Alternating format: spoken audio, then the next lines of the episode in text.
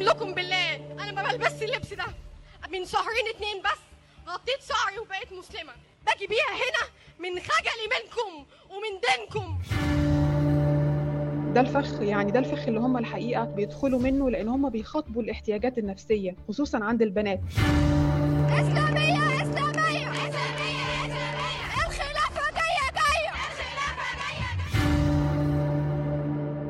إحنا عندنا قسم الأخوات المسلمات في جماعة الإخوان المسلمين قسم أديب وبيشتغل من زمان. فكان من حرص الجماعة على إن المرأة لا تتعرض للأذى أو للمضايقات.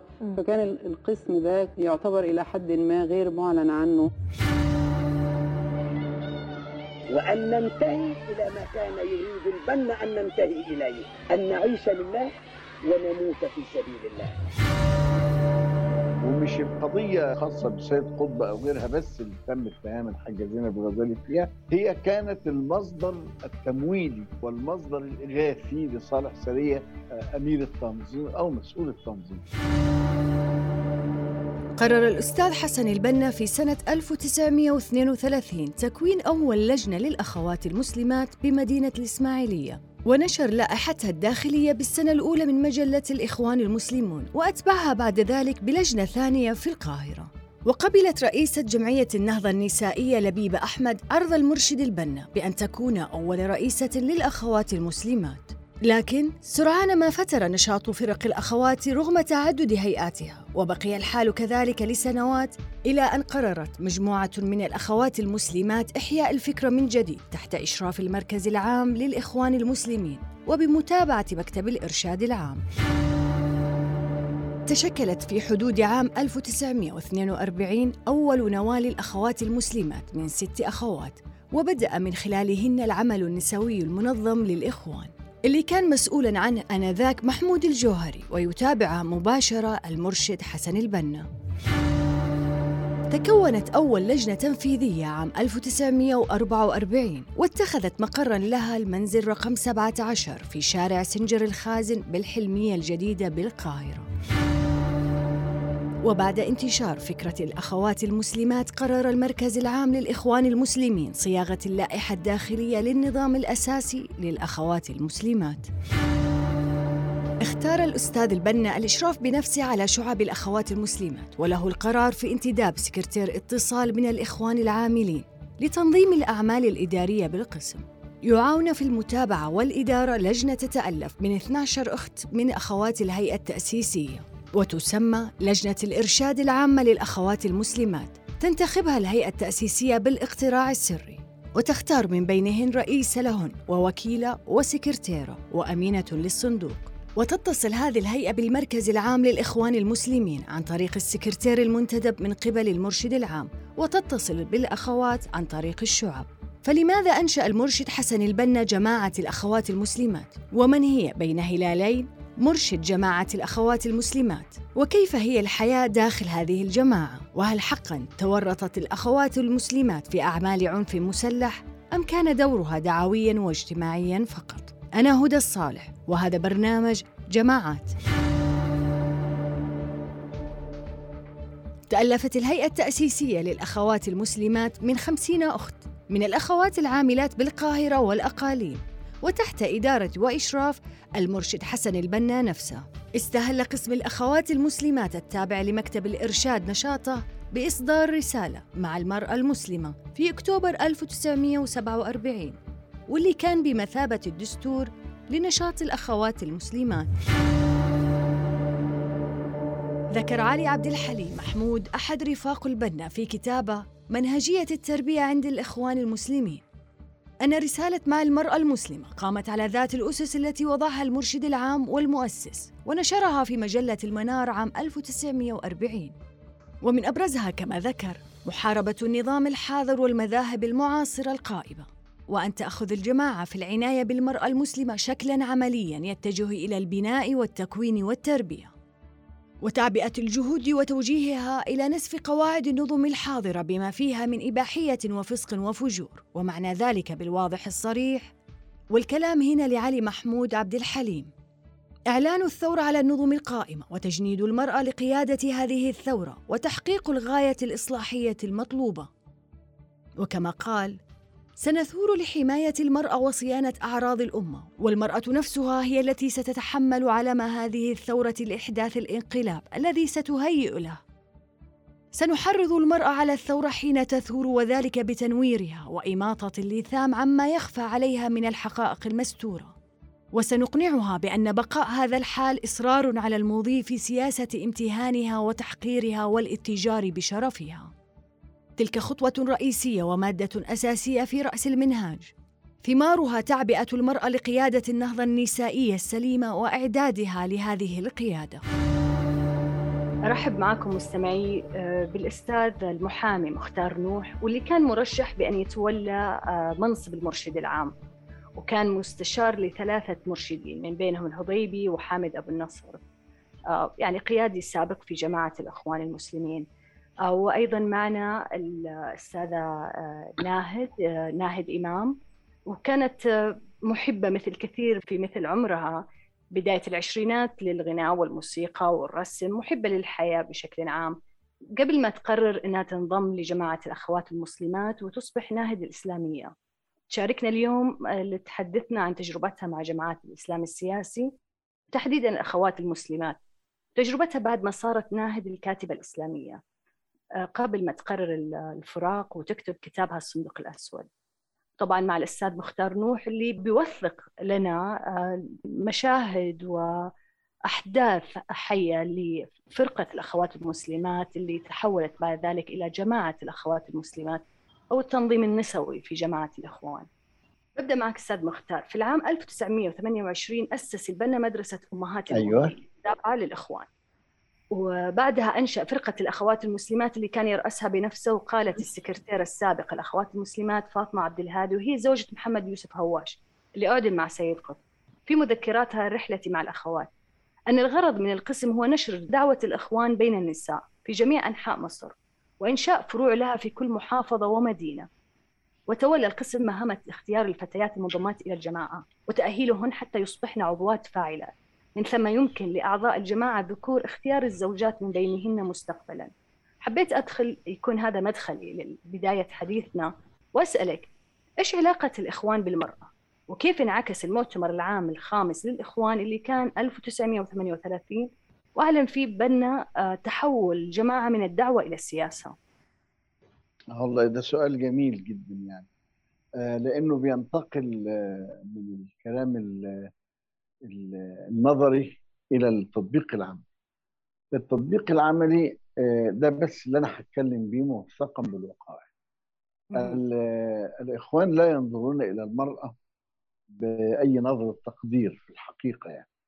آه، هم آه، يحملون افكارا يحاولون أن يروجون لها من أن الإسلام سوى بين الرجل والمرأة وبين أنهم حريصون على هذه المساواة. ومن أنهم ومن أنهم لكن في الحقيقة آه، هم من الناحية العملية يتعاملون مع المرأة آه، تعامل استثماري. استثماري بمعنى أنهم يحاولون أن يستفيدوا من المرأة ومن التقاليد الاجتماعية التي تحول آه، أو تعطي حماية للمرأة في الحركة. ومن خلال مفهوم المعركة الذي يعتنقون إياه منذ رسالة المؤتمر الخامس حتى الآن مفهوم المعارك وفكر سيد قطب على أن المرأة تعتبر وعاء يحمل ما يمكن آه، التكتم عليه. بمعنى كانت مهمتها في وقت السجون نقل الرسائل في السجون. كانت مهمتها في آه، المعارك التي يسمونها كمعركة ربع أو غيره هي عملية آه، للأسف يعني إمتاع المتظاهرين عن طريق سيادة نظرية نكاح الجهاد أو ما شابه ذلك وعملية نقل الأشياء في أمان لأن كان البعض يتعرض للتفتيش في الطريق وأشياء من هذا القبيل كمان لها دور استثماري سيء جدا أو استغلالي سيء جدا في قضية النائب العام وفي شتى القضايا وهذا ثابت بالتوثيق يعني. نعم إحنا بنتكلم عن هذه الأمور بالتفاصيل لكن أبغى اعقب آه، حضرتك تكلمت إنه من البداية كيف الاستثمار آه، بشأن المرأة. فنتذكر إحنا أنه آه، زينب الغزالي كانت اتهمت في قضية التنظيم سيد قطب معروف أو تنظيم 65 وكان يخطط لبناء خلايا سرية وقيام بأعمال عنف وتفجيرات. وأشرفت على هي بنفسها تنظيمها بإشراف حسن الهضيبي وسيد قطب. كان طبعا معها حميدة قطب وأمينة في هذا التنظيم. فإحنا بنتكلم عن المشهد يعني مبكر في إدخال المرأة في جماعة الإخوان المسلمين في الحالة العسكرية ممكن نسميها أو العنفية. هي الحاجة زينب الغزالي حسب ما يطلق عليها الحاجة زينب الغزالي ما كانتش جزء من المعركة إنما كانت أيضا مستثمرة. هي بتتمتع بضيافة واسعة وبثراء واسع. فكانت جزء من الاستثمار.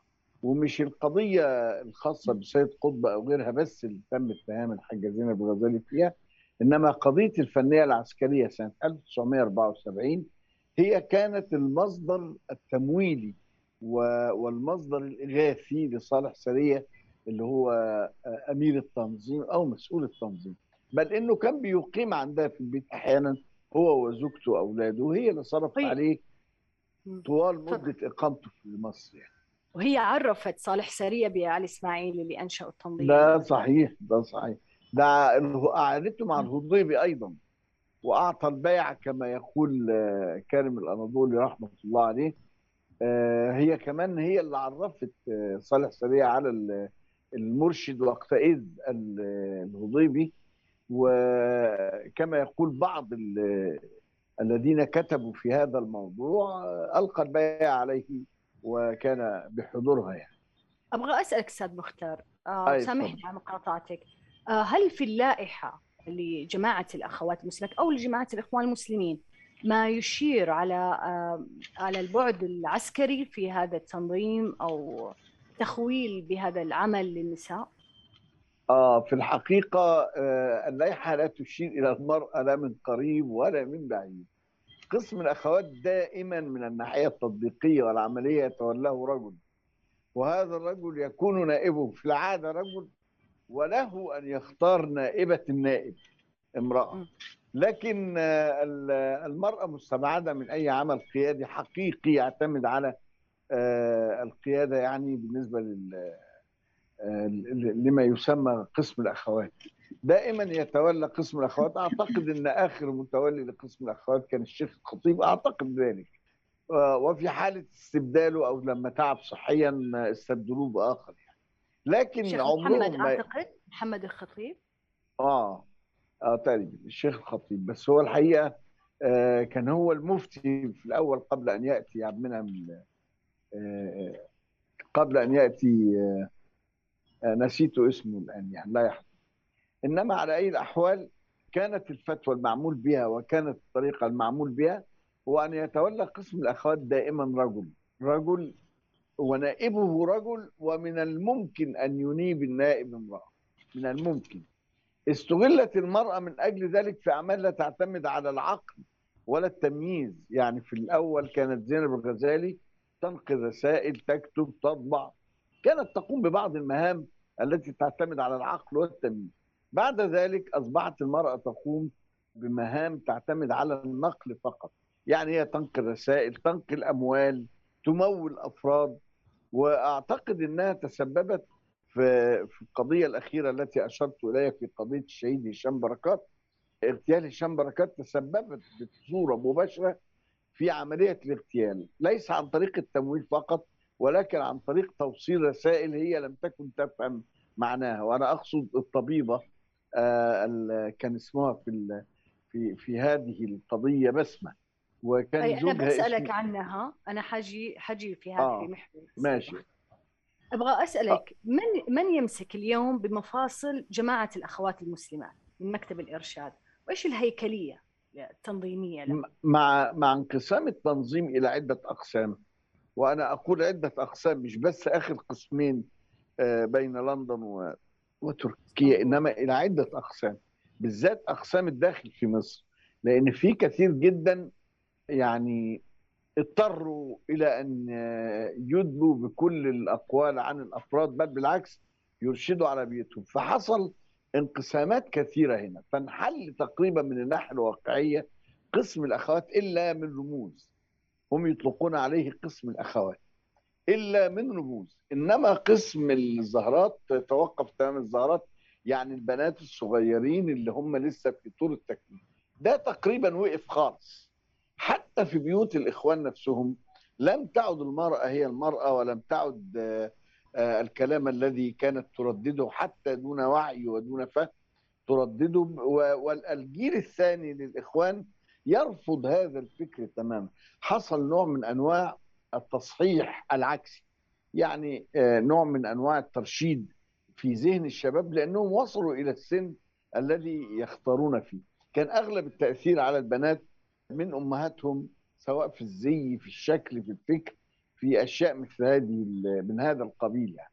فالآن يعتبر تم حل قسم الأخوات ويستغلهم بعض أصحاب الأعمال العسكرية في توصيل رسائل. وحتى هذا الدور آه، يعني فشلوا فيه. آه، بل بالعكس يعني لم ينجحوا. كان طبعا دورهم في رابعة آه، ملحوظ و... و... وما نجحوش فيه لأن أغلب المعلومات التي وصلت إلى الجهات الأمنية كانت من قسم النساء بالذات. وقسم النساء غير مدرب عسكريا لكنه يستخدم للإخفاء. وليس للاعمال العسكرية للإخفاء. يعني تحط حاجات تحت العباية آه، توصل رسائل توصل أفكار حاجات من هذا القبيل. إنما أكثر من هذا. إنما ليس هناك أكثر من هذا الدور يعني آه، ما بيعتمدوش عليها في التفكير. وده اللي خلاني أقول لسعادتك ان إن الكلام نظري جدا في الأخوات. يعني حتى نادرا يعني يمكن الرجاله أحيانا بيدربوا تدريب خاص للدعوة ويدرسون كتبا في الدعوة النساء.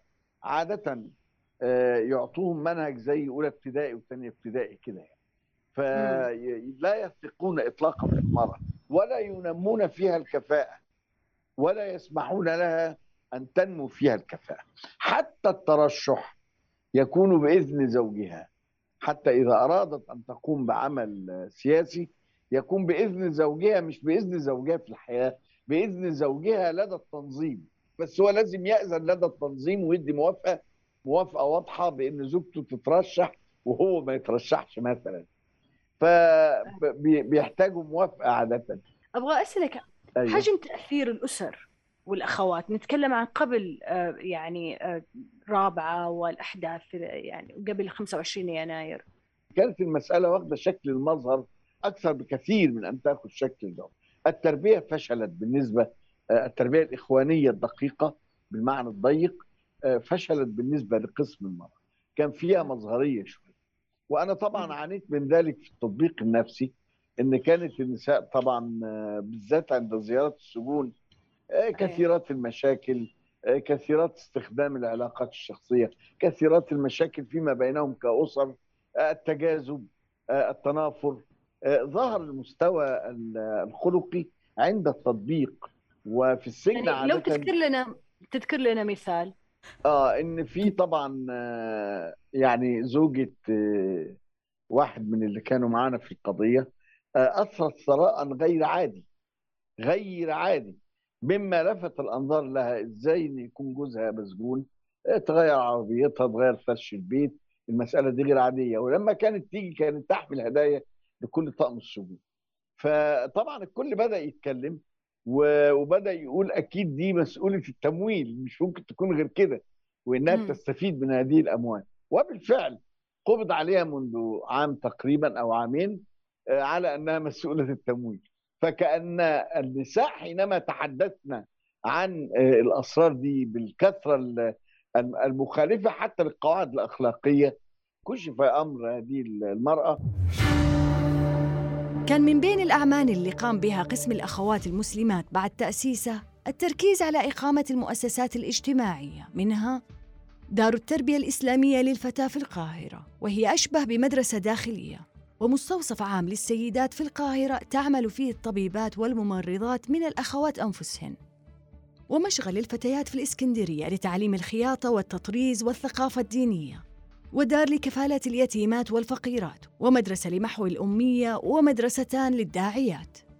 كانت الأخوات المسلمات تمارسن نشاطهن الثقافي في معظم شعب الإخوان وخاصة القاهرة في يوم الثلاثاء من كل أسبوع حيث يتوجه الإخوان إلى المركز العام بالحلمية الجديدة للاستماع إلى حديث الثلاثاء أو عاطفة الثلاثاء كما يسمى.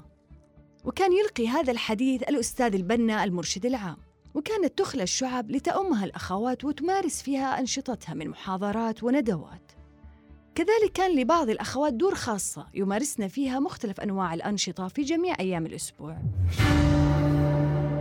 أبغى أنتقل للأستاذة ناهد. بسألك متى بدأت أسلمت حياتك من أو استقطابك من جماعة الأخوان المسلمين؟ في أي سنة وكيف؟ آه، هو الموضوع ابتدى معايا في الجامعة في سنة 93 في كلية الإعلام وعن طريق المسجد وعن طريق آه، أخوات المسجد. أنا كنت متدينة وبصلي يعني محجبة ولكن ابتدت الدروس آه، اللي كانوا بيعملوها الحلقات في أوقات البريك بين المحاضرات آه، تجذبني. وابتدوا هم يتوددوا إلي كمان لما لقوني أنا متدينة وبصلي. فهم كانوا ناس لطاف فصاحبتهم يعني صاحبنا مع بعض وكده. فابتدى الموضوع إنه آه، أنا داخلة تدين. يعني زيادة في التدين وكده. لكن آه، بعد كده ابتدى الموضوع يتضح بعد بقى بقينا أصحاب جدا ولبست الخمار زيهم أقنعوني بيه آه، كيف زيهم؟ اقصدي أقنعوني إيش بالخمار شكل الخمار حقهم اللي يفرضوه على الخمار النساء المصري آه الخمار المصري اللي هو بيكون آه، آه، يعني يعني هو أنا مش مش بستهزئ بيه ولا حاجة ولكن هو بياخد فعلا شكل الخ- الخيمة يعني كده اللي هو بينزل على طول على الجسم. ويبقى منتصف الجسم مغطي الجسم غير الطرحة والحجاب الصغير اللي- الحجاب اللي هو التقليدي اللي بنلبسه كمصريات. ده الخمار. الخمار ده كان علامة ألوان مميزة معينة؟ بالنسبة للإخوان آه، في في يعني هم بيفضلوا الألوان الفاتحة الأبيض والبيج والبامبي وال... ما فيش أي مشكلة عندهم. بينما الألوان دي كانت بتعتبر عند الجماعات السلفية آه، ألوان التبرج يعني وإنه ما ينفعش أصلا الخمار ده لازم نقاب. فأنا مم. كنت متأرجحة ما بين هذه الجماعات السلفية وما بين الإخوان ولكن اخترت الإخوان لأنهم كانوا يعني بيبانوا مش متشددين زي زي الجماعات السلفية التانية اللي كانت موجودة في الكلية بدأ الإنجذاب سنة 93 وطبعا بما إنه عندنا الإعلام تتأهلي إنك تكوني إعلامية أو كاتبة أو صحفية أو لو في قسم الإذاعة بتبقي إذاعية أو أو مذيعة في التلفزيون الإغراء بقى إنه في برانش كده بره يعني مرتبط بأخوات الجامعة اللي في كل كلية. طيب إحنا هن- هنتدرب فين؟ نتدرب في مجلات إسلامية فهم وفروا لي هذه الفرصة. طبعا ده كان الإغراء كمان الأكتر إنه أنت هتبقي كاتبة إسلامية وهتتدربي معانا من دلوقتي وهتاخدي مكافأة مالية ومستقبلا هتبقي حاجة بقى يعني في في المجال الإعلامي الإسلامي. فده كان إغراء كبير جدا بالنسبة لينا كلنا كمجموعة انضمت لل- للإخوان من كلية الإعلام في الفترة دي. وفعلا دربونا بره في مجلات الإخوان اللي كانت بتصدر في ذلك الحين وكان في منها جوة مصر ومنها كان مجلات بتصدر من قبرص. معظمها كانت مجلات مرأة يعني قولبة المرأة في القالب اللي هو اللطيف اللي هو مش مزعج اللي هو في دورها التقليدي يعني مش مش إن هي تبقى قائدة في حاجة أو تبقى بارزة في حاجة يعني في الحياة العملية. ومن. هنا جه ال- جه الارتباط معاهم والانضمام ليهم. آه، بعد كده ابتدى ابتدوا يقولوا لي بقى إنه إحنا جماعة كذا وإنه بنهدف إلى كذا وجماعة الحق و... وتطبيق الشريعة وإقامة الخلافة وتحرير فلسطين. آه، دي القضايا اللي هم غالبا بيربطوا بيها الشخص إن هم يربطوه ب- بهدف أو قضية سامية يعني. وفي نفس الوقت العلاقة آه، بتبقى حميمية يعني آه، علاقة أخوية. فده برضو بيكون آه، دافع قوي إن هم بيخاطبوا آه، حتة كده في- يعني في المشاعر إن إحنا هنبقى إخواتك إحنا عيلتك البديلة. آه، لو عيلتك يعني ما سندتكش ما ما قدرتكش ما اهتمتش بيك إحنا بنقدم لك ده. آه،. فده بيحصل مع مع البنات ومع الولاد ولكن مع الشابات يعني بيبقى التأثير أكبر لأنه غالبا ال- ال- المرأة عاطفية يعني. وأحيانا بنفكر إحنا بمشاعرنا مش بعقلنا. صحيح. وده طب الفخ ده الفخ يعني ده الفخ اللي هم الحقيقة بي بيدخلوا منه لأن هم بيخاطبوا الاحتياجات النفسية خصوصا عند البنات. ومنها كمان الجواز إحنا بنيسر لك ال- الجواز ومش أي زيجة ده زيجة من حد يعني حد تأمنيه من على أخ. نفسك لأنه آه من أخ طبعا. لأنه يعني هم بيبقوا يعني دولة جوه الدولة. هم إحنا هناخدك كده وهنوفر لك كل حاجة. ف- فده إغراء كبير يعني طبعا. طب مين آه، من القيادات الإخوان اللي بعدين آه، تبناكي في البدايات؟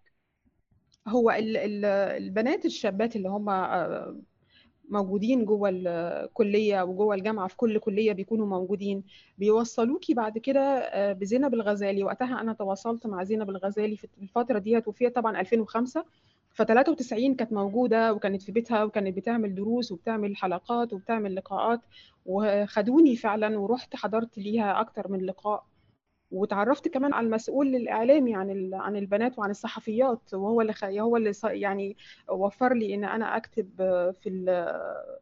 في الصحف هو؟ في المجلات الأستاذ صلاح عبد المقصود اللي هو أصبح وزير الإعلام آه، بعد كده في عهد مرسي كان وقتها أي. هو مسؤول كان هو هو مسؤول وكان برضو كان برضو أستاذ بدر محمد بدر ودول كلهم صحفيين أعضاء نقابة آم، فطبعا الموضوع كان كان كان جميل وكان يعني مغري جدا كان كيف زينب الغزالي ووفاء مشهور؟ أي وفاء مشهور آه آه، وقتها كان كان زي ما قال الأستاذ مختار نوح المسؤول هو آه، الشيخ عبد الله الخطيب مم. ومحمد عبد الله الخطيب وكان آه، هو المشرف وكان تحتيه بقى آه، وفاء مشهور والدكتوره مكارم الديري. كانوا مسؤولين بشكل عام ومشرفات بشكل عام. آه، ما كناش بنحضر معاهم إلا فين وفين. يعني كل فترة وفترة مثلا بنحضر درس أو بنحضر حلقة أو بيجي لنا بقى توجيهات منهم. يعني ما كانش الاتصال مباشر لأنه في تسلسل هرمي. توجيهات؟ تفضلي آه، كملي. لا آه في تسلسل هرمي في الجماعة وفي وفي قسم وفي قسم الأخوات. التسلسل الهرمي ده بيقسموا فيه الناس اللي هم تم استقطابهم إلى مجموعات. مجموعة آه، منتسب ومؤيد ومحب وعامل. عامل ده بقى يعني من الدرجات العالية. ده خلاص بقى في قلب الجماعة وبي وبي بي- يعني ده بيشتغل للجماعة بشكل واضح جدا وقيادي. آه، المجموعات اللي قبليها بتكون لا يعني م- متفاوتة مش ليها نفس الامتيازات اللي ممكن يحصل عليها ال- الأخ العامل في إنه يتواصل مباشرة مع القيادات وإنه هو آه، يبقى دايما له أفضلية وله ثقل وله دور له قيمة ليه قيمة أكبر يعني. فده كان التسلسل الهرمي الموجود. حضرتك أي مستوى وصلتي معهم؟ أنا عديت كل المستويات ووصلت يعني إلى أنا كنت يعني يعني طبعا أنا أنا جوزوني يعني اتجوزت بعد التخرج مباشرة من زميل صحفي إخوان طبعا. وابتديت إن أنا خلاص يعني أنا كده صحفية إخوانية وزوجة إخواني ولكن أنا آه، كنت معظم يعني وقتي كنت من النوع المتمرد. حضرتك لأي مستوى وصلتي؟ يعني هل كنت محب أم منتسب أم عامل؟ شو ال- ال- التصنيف اللي أعطوك إياه في قبل ما تتركيهم؟ أنا كنت على مشارف آه، العامل. كنت بجند ناس لل- للجامعة طبعا. في محيط النساء طبعا. وكنت بكتب خلاص بكتب في كل إصداراتهم بروج لأفكار وأدبيات الإخوان إيش آلية التجنيد اللي كنت تتبعيها طبعا من خلال توجيهاتهم طريقتهم في التجنيد؟ التجنيد بيقوم على الحب في الله على العلاقة الكويسة مع الشخص اللي أنا ب... يعني أنا بستقطبه الهدية والمعاملة الحلوة والوقوف جنبه مساندته الاهتمام يعني أنا بأشبع عنده الاحتياجات النفسية اللي هي مهمة جدا الاحترام والتقدير والاهتمام والقبول والحب. وبدون إيش شروط. كانت إيش كانت تجربتك مع زينب؟ يعني إيش تذكري مثلا حادث معين كان لافت في ذاك الوقت بشخصيتها أو بالعلاقات المحيطة فيها السيدات المجتمع اللي كانوا يأتوا يعني لديها؟ أو والله توجيهاتها أ- أ- أنا أنا كنت بحس بإنه في تقديس كانت نفسي آه، يعني بترفض ده. كنت بحس إن في نوع من التقديس في الحلقات وفي ولما بيجي اسمها ويعني اللي هم القيادات بتوعي أنا اللي هم كانوا آه، فوقية والواسطة بيني وبينها كنت بحس منهم دوت وده كان حقيقة يعني كنت يعني كان بيثير استيائي ما كنتش بحب خالص إن العلاقة تبقى عاملة كده وهي كانت آه، بتفرح بده يعني هو في الوقت ده كان كان موجود معانا زميلة كان اسمها ميرال الطحاوي هي أديبة يعني آه،. أديبة وشخصية يعني مرموقة ومعروفة حاليا بتدرس الأدب في جامعة من جامعات أمريكا. وقتها كانت معانا وكانت بتكتب لزينب الغزالي المقالات لأن هي كانت أديبة وكان قلمها يعني كانت بارعة الحقيقة وكانت متفوقة وشاطرة جدا يعني في الكتابة. وكانوا بيأهلوها طبعا هم أصلا كانوا حاطين لها آه، يعني أنا مش عايزة أتكلم نيابة عنها ولكن ده اللي أنا عرفته وقتها وقت ما كنت موجودة. يعني هم كانوا حاطين تصور لميرال كيف ستصبح كاتبة. يعني هم بيحطوا تصور ليكي أنت ما بتحطيش حاجة. هم اللي بيحطوا لك التصور هتبقي تعمليه ده إزاي بقى؟ يوفروا لك الدعم الفني إنك تعمليه. بس المهم تفضلي على ولائك وأنت آه، مش بتعبري عن نفسك أنت بتعبري عن الجماعة وتعبري عن نموذج الشخصية النسائية جوه الجماعة. لخص محمود محمد الجوهري وهو ابن المسؤول الأول عن فرقة الأخوات دور المرأة في جماعة الإخوان المسلمين. في كتاب حمل عنوان الأخوات المسلمات وبناء الأسرة القرآنية. وصدرت طبعته الأولى 1980 وقال محمود تؤكد حاجة الدعوات الإصلاحية إلى جهاد المرأة المسلمة فالمرأة إذا آمنت بشيء لم تبالي في نشره والدعوة إليه. وعملت على إقناع من حولها مهما كلفها هذا من جهود فهي أقوى عاطفة وأكثر اندفاعاً وأصفى قلباً. حركة الإصلاح الإسلامي الحديث ستظل وئيدة الخطى قليلة التأثير الاجتماعي حتى تشترك فيها المرأة. من هنا أدرك الإمام البنا أهمية دور الأخت المسلمة فأنشأ منذ الأيام الأولى لدعوته في الإسماعيلية فرقة الأخوات المسلمات ولعل في إطلاق كلمة فرقة على هذا التشكيل النساء الوليد ما يشي بعظمة التبعة الملقاة على عاتقه. في نشر الدعوة وتغيير العرف العام وتبديل الميول والنزعات والعادات الجاهلية إلى الإسلام. وتربية جيل مسلم يفهم الإسلام فهما صحيحا ويجاهد في سبيل استئناف الأمة المسلمة لدورها الحضاري. والجيل المسلم لا يخرج إلا من بيت مسلم والبيت المسلم أساسه المرأة المسلمة. لذلك كان تكوين البيت المسلم من أوائل مراتب العمل في دعوة الإخوان المسلمين. وهذا لما نتحدث عن دور المرأة ودور الأخوات ودور النساء في مسألة النهضة فنحن نتحدث عن جوانب متعددة وعن دور حقيقي.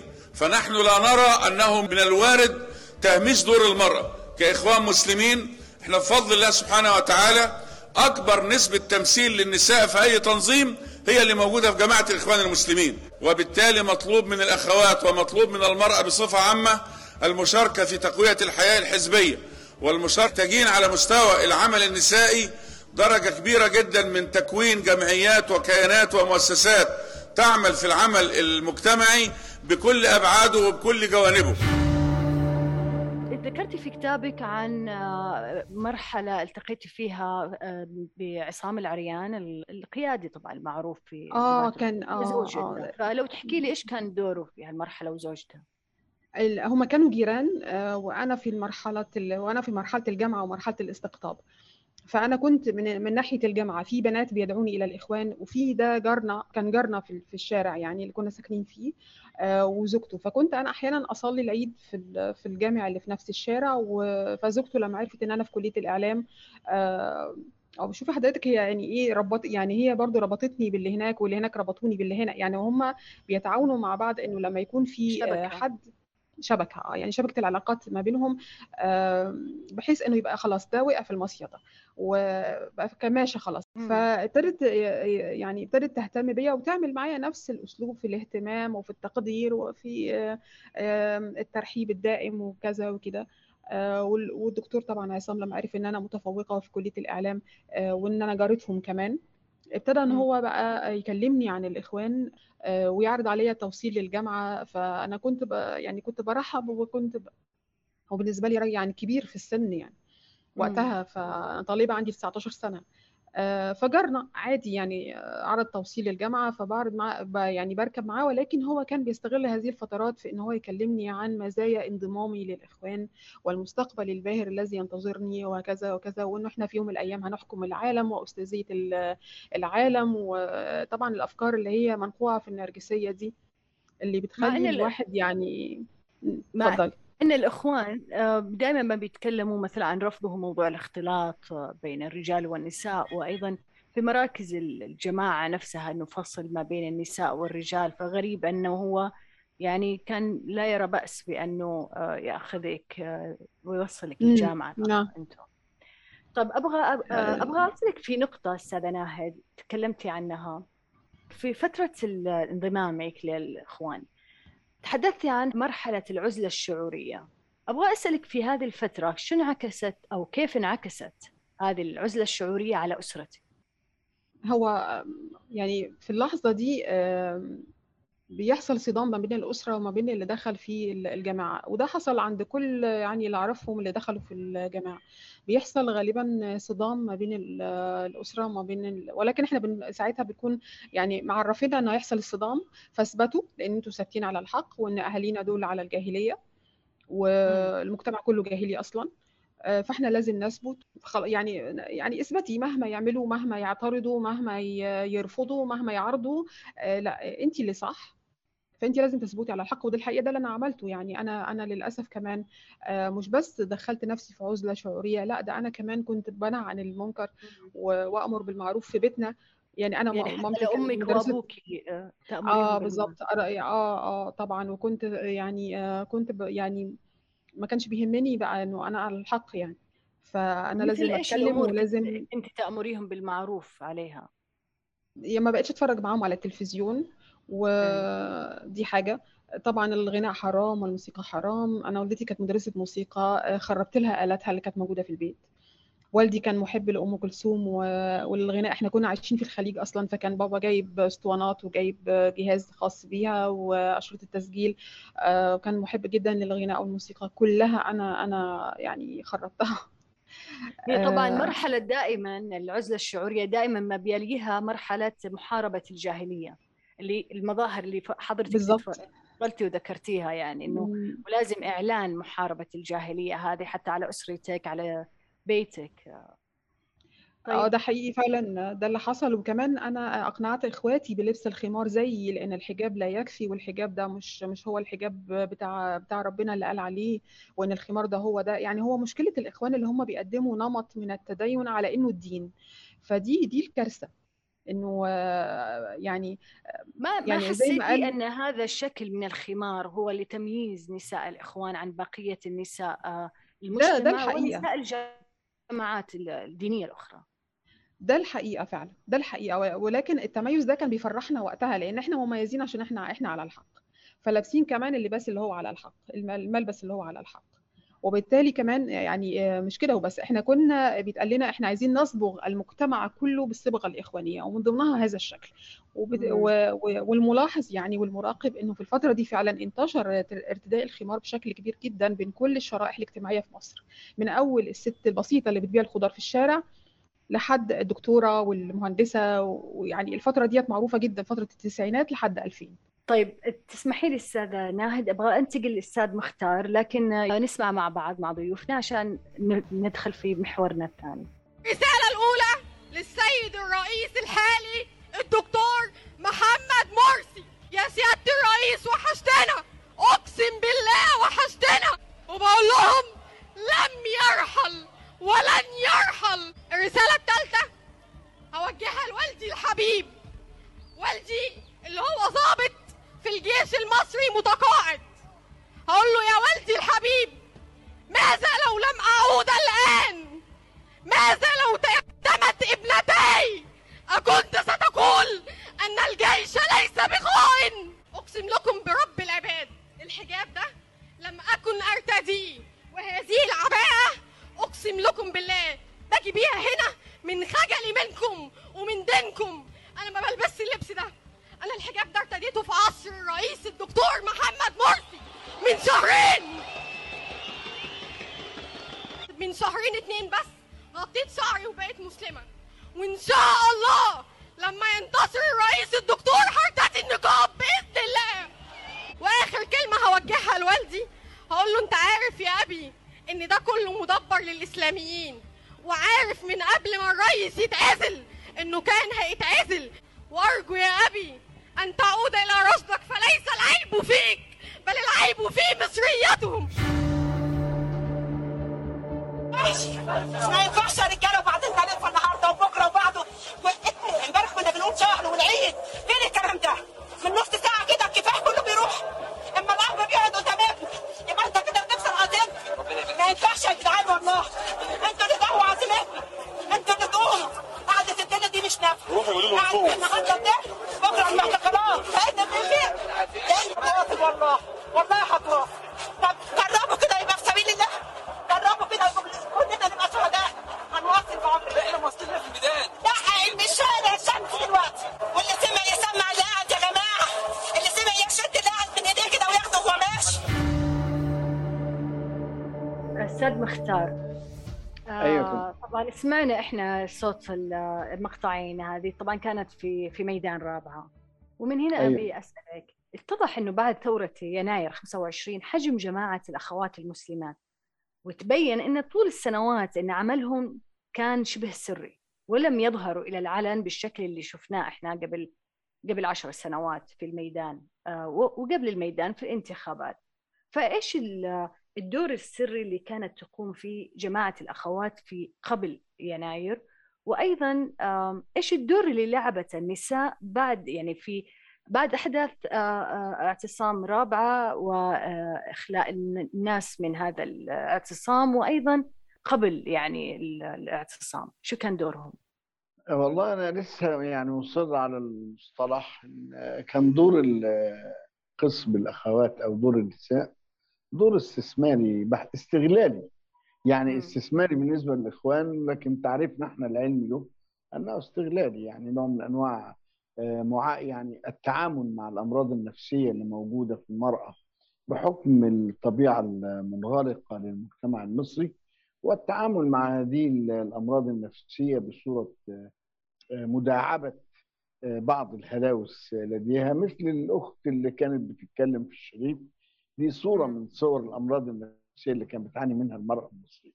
دي مريضة يعني آه، لو رجع مرسي هتنقب ولو هو دلوقتي أنا هتحجب وما أعرفش إيه علاقة دي بدي إنه امور لازم تعرض على الطبيب النفسي نفس الأمر آه، ظهر في رابعة.